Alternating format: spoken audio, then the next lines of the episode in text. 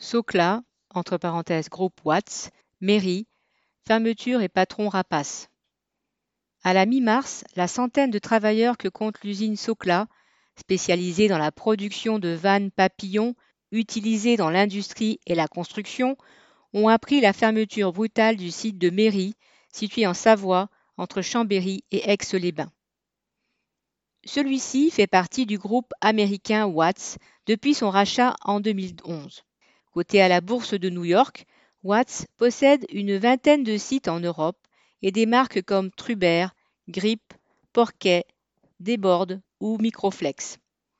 Ce groupe richissime a encore accru ses profits ces dernières années et s'apprête à délocaliser une partie de sa production. Outre la vingtaine d'intérimaires qui vont perdre leur emploi, 52 autres travailleurs en fixe sont menacés d'être jetés à la rue. Une trentaine, enfin, se verrait proposer un reclassement sur le site de Viray-le-Grand, en Saône-et-Loire, à plus de 250 km. La colère est d'autant plus grande que le site de mairie a lui aussi tourné et rapporté à ses actionnaires 400 000 euros. Le groupe Watts avait d'ailleurs accroché sur ses sites des banderoles avec des entre guillemets merci pour votre participation écrit dans toutes les langues. Ce merci reste aujourd'hui en travers de la gorge des travailleurs et beaucoup se souviennent du plan de 2016 qui avait opéré une première saignée et supprimé des dizaines d'emplois. Depuis l'annonce, ils se sont mobilisés à plusieurs reprises, interpellant les élus locaux, différents ministères et s'adressant à la population. Mercredi 21 avril, la totalité était de nouveau en grève, hormis quelques intérimaires, et la production entièrement stoppée.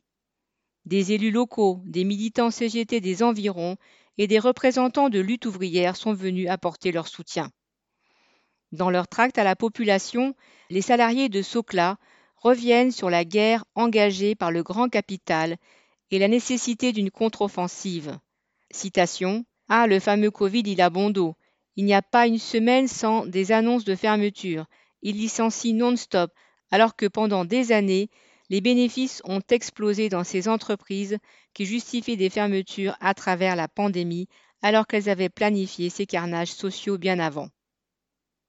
Les travailleurs seront déterminés à se faire entendre et à faire plier les actionnaires du groupe Watts.